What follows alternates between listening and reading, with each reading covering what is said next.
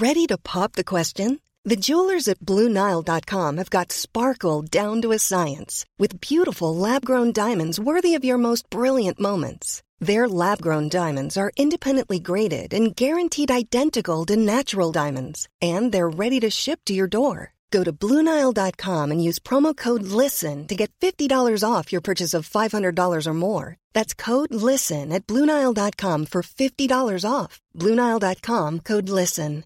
Hey, I'm Ryan Reynolds. At Mint Mobile, we like to do the opposite of what Big Wireless does. They charge you a lot, we charge you a little. So naturally, when they announced they'd be raising their prices due to inflation, we decided to deflate our prices due to not hating you. That's right. We're cutting the price of Mint Unlimited from $30 a month to just $15 a month. Give it a try at mintmobile.com slash switch. $45 upfront for three months plus taxes and fees. Promo rate for new customers for limited time. Unlimited more than 40 gigabytes per month. Slows. Full terms at mintmobile.com.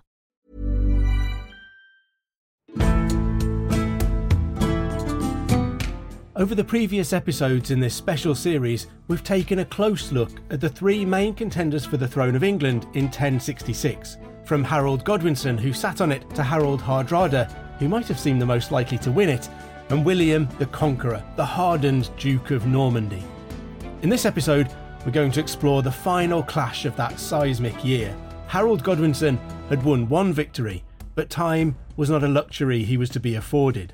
Who would wear the crown of England by the end of 1066 was still an open question, and there was only one place that question could be answered. This is the story of the Battle of Hastings.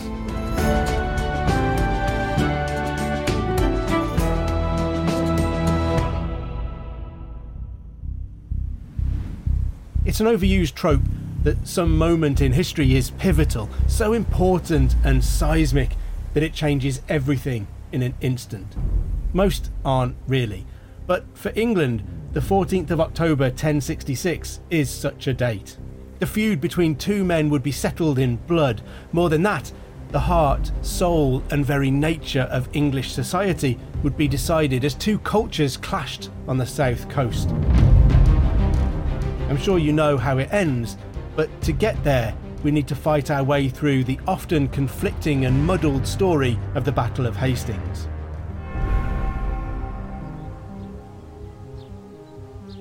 Late September and early October was a busy, even frantic time. It was harvest, and families across England were gathering in what they'd managed to grow through the summer, laying down provisions they hoped would last the winter. This was the moment that would determine whether they were comfortable with full bellies through the cold months when nothing grew and darkness seeped in to steal the long days of summer. A wrong step could put the family at serious risk. This was what preoccupied their minds at this time of year, but 1066 would throw up unexpected challenges that would radically change the future of every person in England.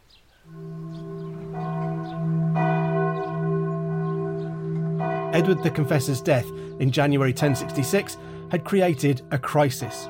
This was initially papered over by Harold Godwinson's swift coronation, but two other rulers refused to accept the setting aside of their claims.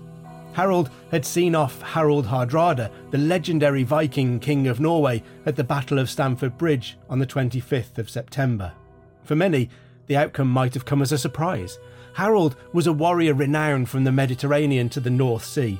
He's sometimes known as the last Viking, and his death has been used to mark the end of the Viking Age. Some in England may have heard the news of the invasion, seen one or other of the armies, or sought news of the outcome.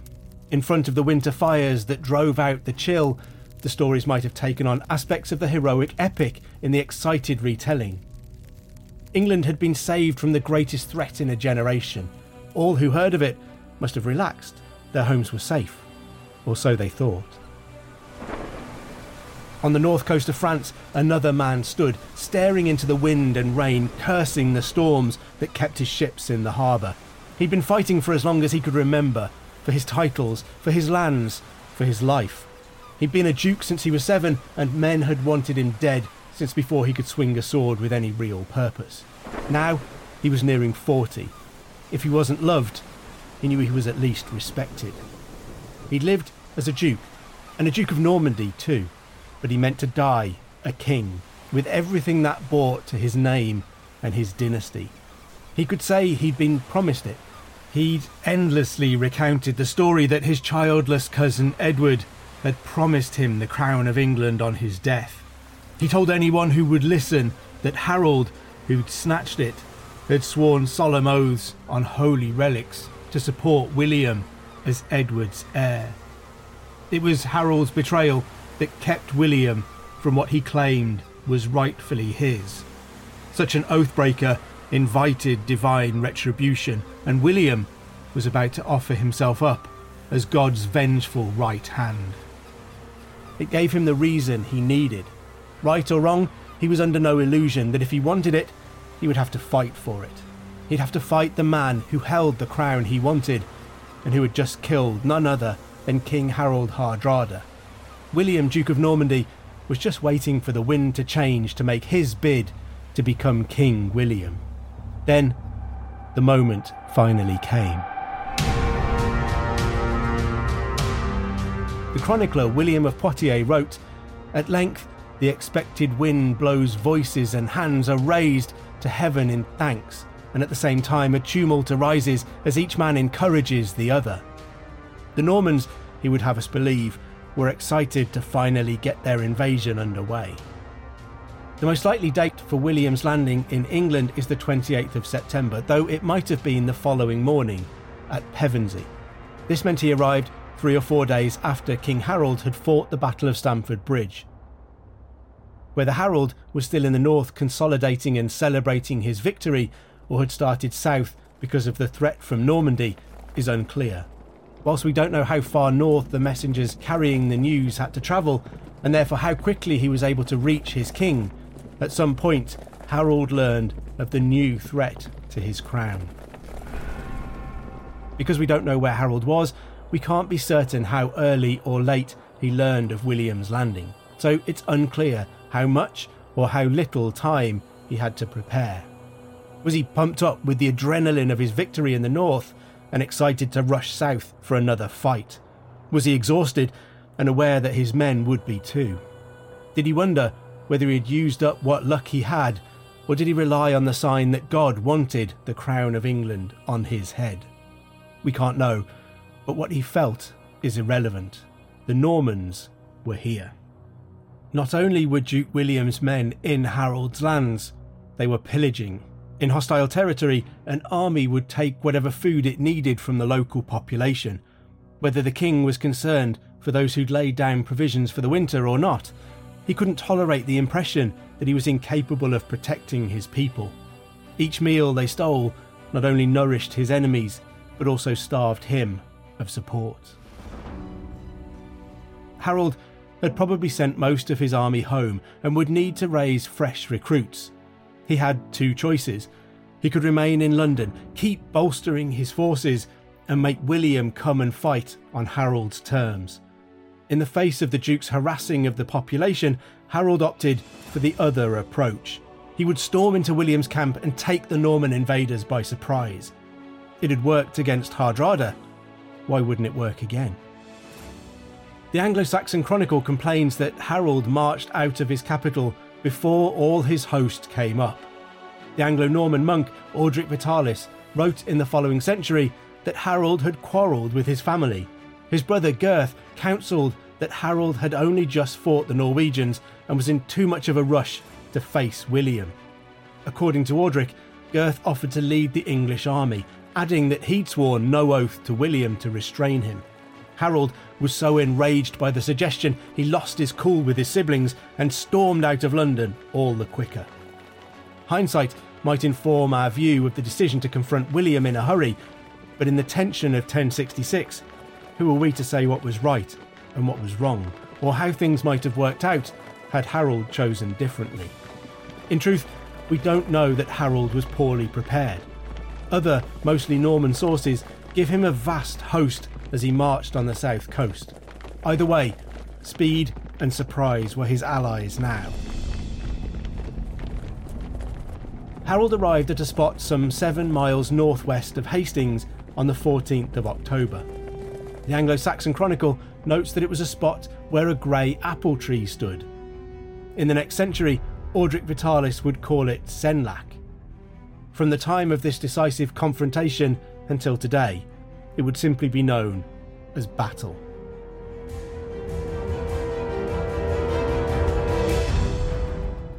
Harold's plan to catch William unawares seems to have been undone by the Duke's careful use of scouts, keeping an eye out for the English approach. The Norman army was aware that Harold was nearby and came out to meet him. William had ordered his men to keep watch and remain prepared for battle throughout the previous night.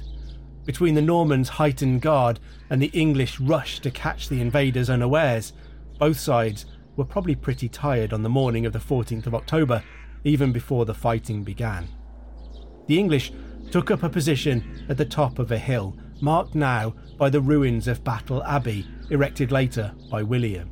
The Normans found themselves at a tactical disadvantage as they looked up to the high ground the enemy held. Still, they could focus on what they believed were superior men, equipment, and tactics. Duke William placed archers in front of his lines. Behind them were rows of men at arms wearing mail armour and bristling with steel swords. At the rear were the mounted men, the knights who formed the Norman cavalry. It was in their midst that William placed himself. Interestingly, one source states that the Duke had intended to place the cavalry behind the archers, but that the speed with which the engagement began prevented him from arranging his army as he'd hoped. Other sources claim that William intended this deployment all along. The English tactics were very different. They dismounted and sent all of their horses to the rear. Men armed with spears and shields formed the famous shield wall. Harold joined them in the centre, his standard at the brow of the hill for all to see. Norman sources, with the benefit of hindsight, would sneer at these English tactics, bemused that they used no cavalry, but this was how the English were used to fighting. Norman sources are silent on whether the English used archers. Later writers would claim the English didn't even know what a bow was, yet the Bayeux Tapestry shows at least one English soldier holding one. It seems likely that there were some archers amongst Harold's men at arms. I find it interesting that over the centuries that followed, no doubt in a large part due to the result of this battle, English tactics reflected the continental reliance on mounted knights. By the time of the Hundred Years' War, though, in the 14th century, and the Wars of the Roses in the 15th, English armies were once again fighting dismounted, now with a heavy reliance on the longbow, but returning to an ancient, long forgotten tactic to the dismay and disbelief of their enemies. Hastings would see the clash of two military styles in a struggle for dominance on the medieval battlefield. For all the later Norman claims that the English knew nothing about how to fight, they were to find it hard work to try and break down the shield wall. Victory was not as easy as they would wish us to believe, neither, perhaps, was it entirely deliberate.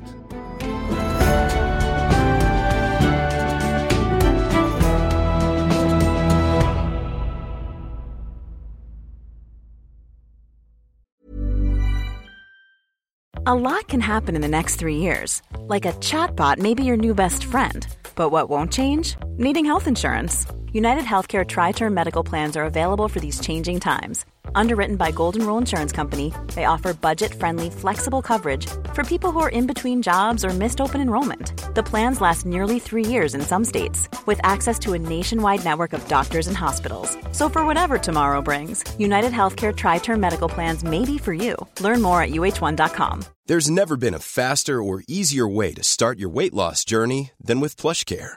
PlushCare accepts most insurance plans and gives you online access to board-certified physicians who can prescribe FDA-approved weight loss medications like Wegovy and Zepbound for those who qualify.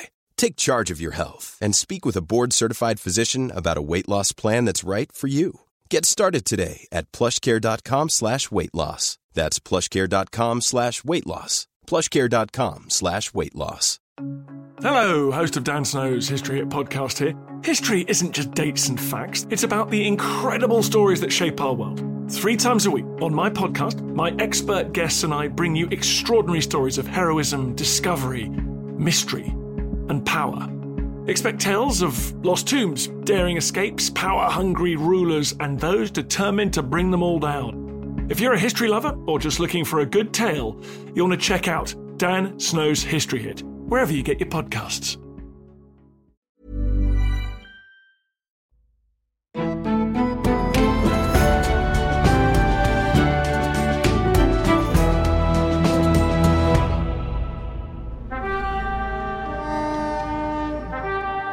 Trumpets blared from both sides to announce the beginning of hostilities at around 9am. Arrows filled the sky, one source describing them delivering a shower of blows like a storm of hail. We're told that English shields were split, that the crack of wood was drowned out by the screams of men pierced by the falling missiles. Despite this punishment, the shield wall held. The English remained planted at the top of the hill, holding tightly to their advantage against the crashing waves of arrows. The archery assault done, the Norman infantry moved forward up the hillside to engage the English.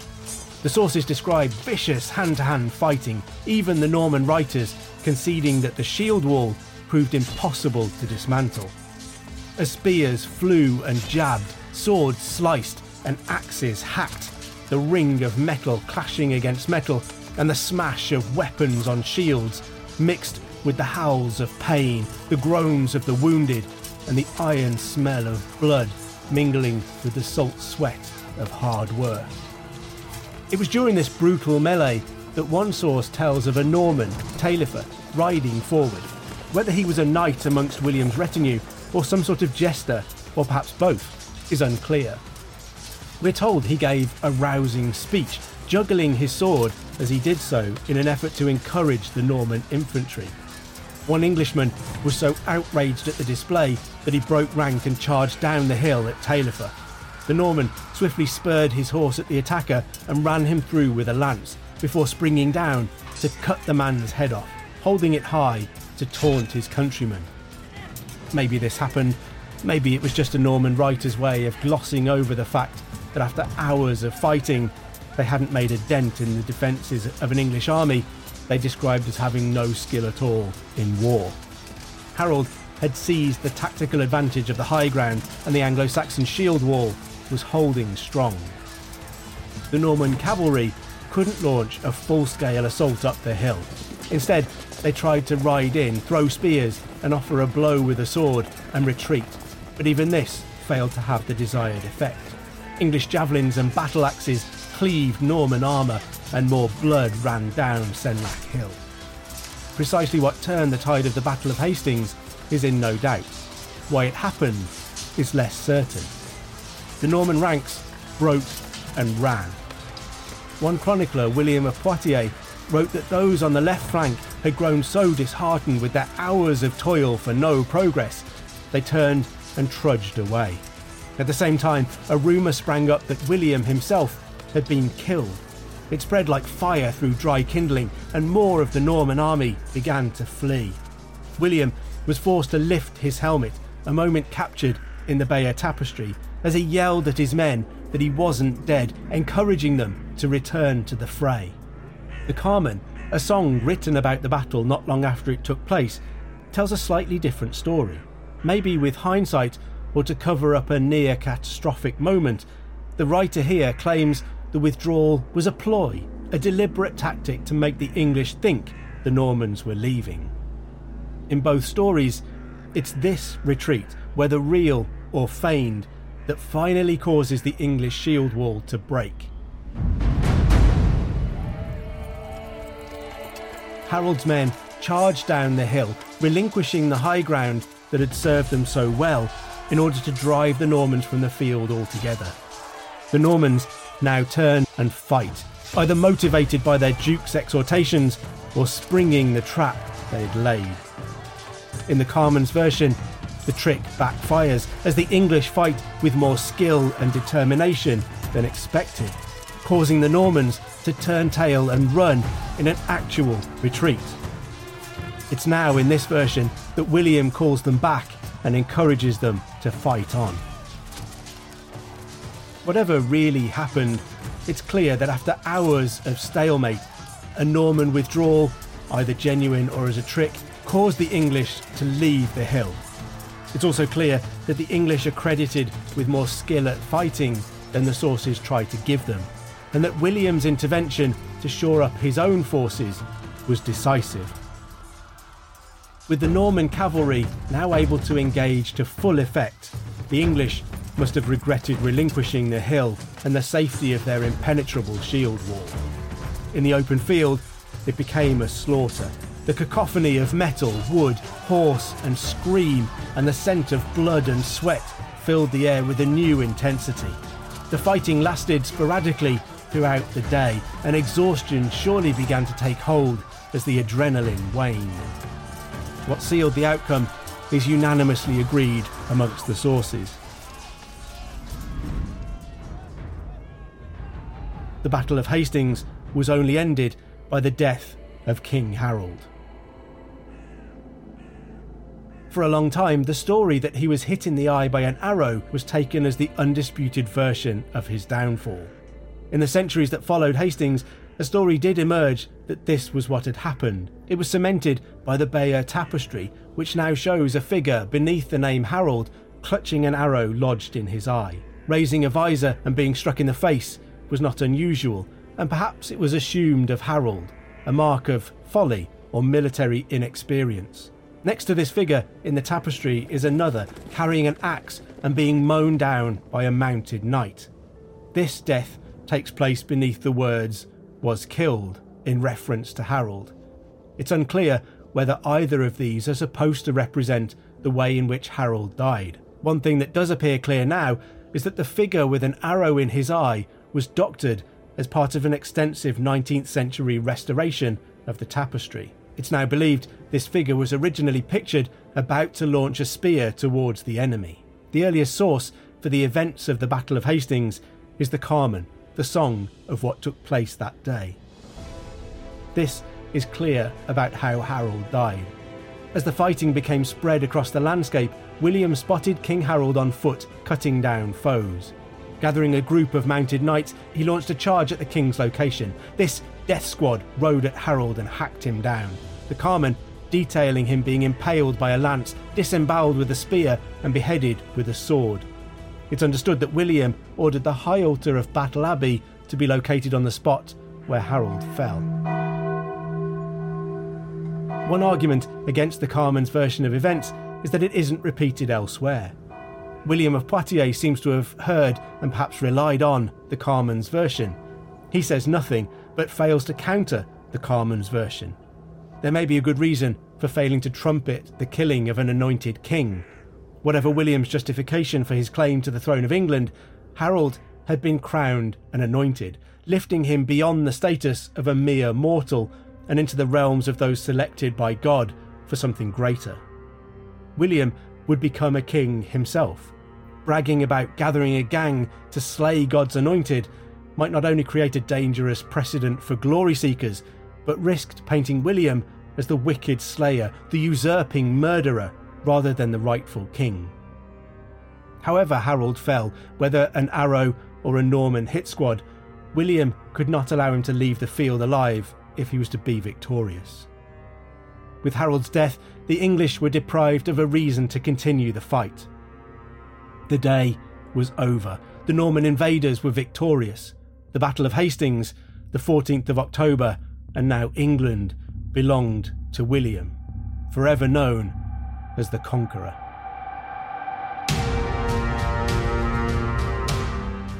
In the aftermath of the battle, the Anglo Saxon government tried to protect England as best it could.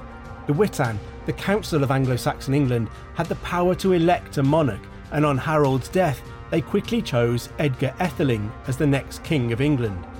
Edgar was the grandson of King Edmund Ironside, the great grandson of Ethelred the Unready.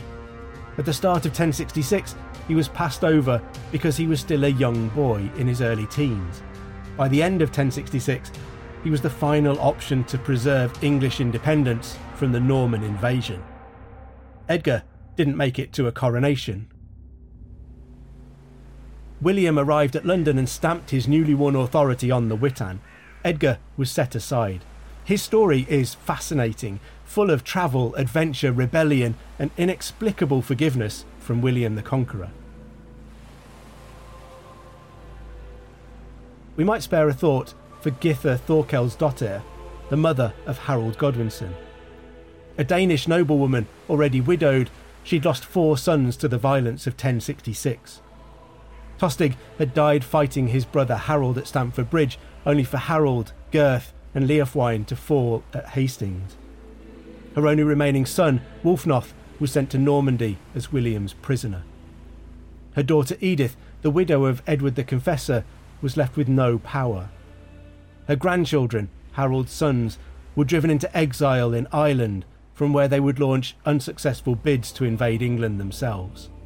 Githa only lived until 1069, and Edith died in 1075, when William paid for her to be buried with her husband at Westminster Abbey. The human cost of this fateful year for one mother was an immense weight to bear. It would have been similar for others across the kingdom who mourned what had passed and feared what was to come. On Christmas Day 1066, having driven out thoughts of an Anglo Saxon revival after Hastings, William was crowned at Edward the Confessor's Westminster Abbey. It was an inauspicious start to his reign as London burned around him, but he was to leave no one in any doubt as to who was in charge. As the Anglo Norman chronicler Orderic Vitalis wrote, Inconstant fortune frequently causes adverse and unexpected changes in human affairs, some persons being lifted from the dust to the height of great power, while others, suddenly falling from their high estate, groan in extreme distress. The effect of 1066 on England is undeniable, as is its impact on the central figures we've met along the way. Most ordinary people in England would, I think, have hoped for a return to normality, to worrying about making supplies last through the dark and cold of winter. Yet they would feel the Norman yoke settle on their shoulders. Norman rage bit during the harrying of the north as William fought to impose his control at the expense of the population. Husbands, fathers, and sons had been lost in the fighting of 1066. Entire families would be destroyed in its brutal aftermath. England was being forged in white hot fire. The kingdom would never be the same again, all as a result of the Battle of Hastings.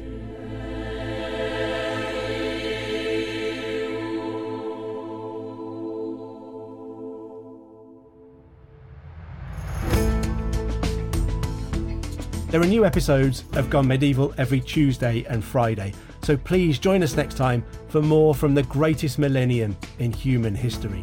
Don't forget to also subscribe or follow us wherever you get your podcasts from, and to tell all of your friends and family that you've gone medieval.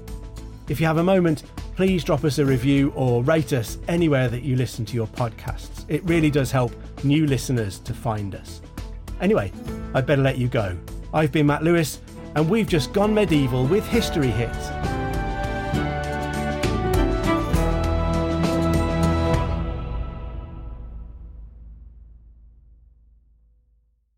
Thank you for listening to this episode of Gone Medieval. Please follow this show wherever you get your podcasts. It really helps us out, and you'll be doing me a big favour. Don't forget you can also listen to all of these podcasts ad free and watch hundreds of documentaries when you subscribe at historyhit.com forward slash subscribe. As a special gift, you can also get your first three months for just £1 a month when you use the code MEDIEVAL at checkout.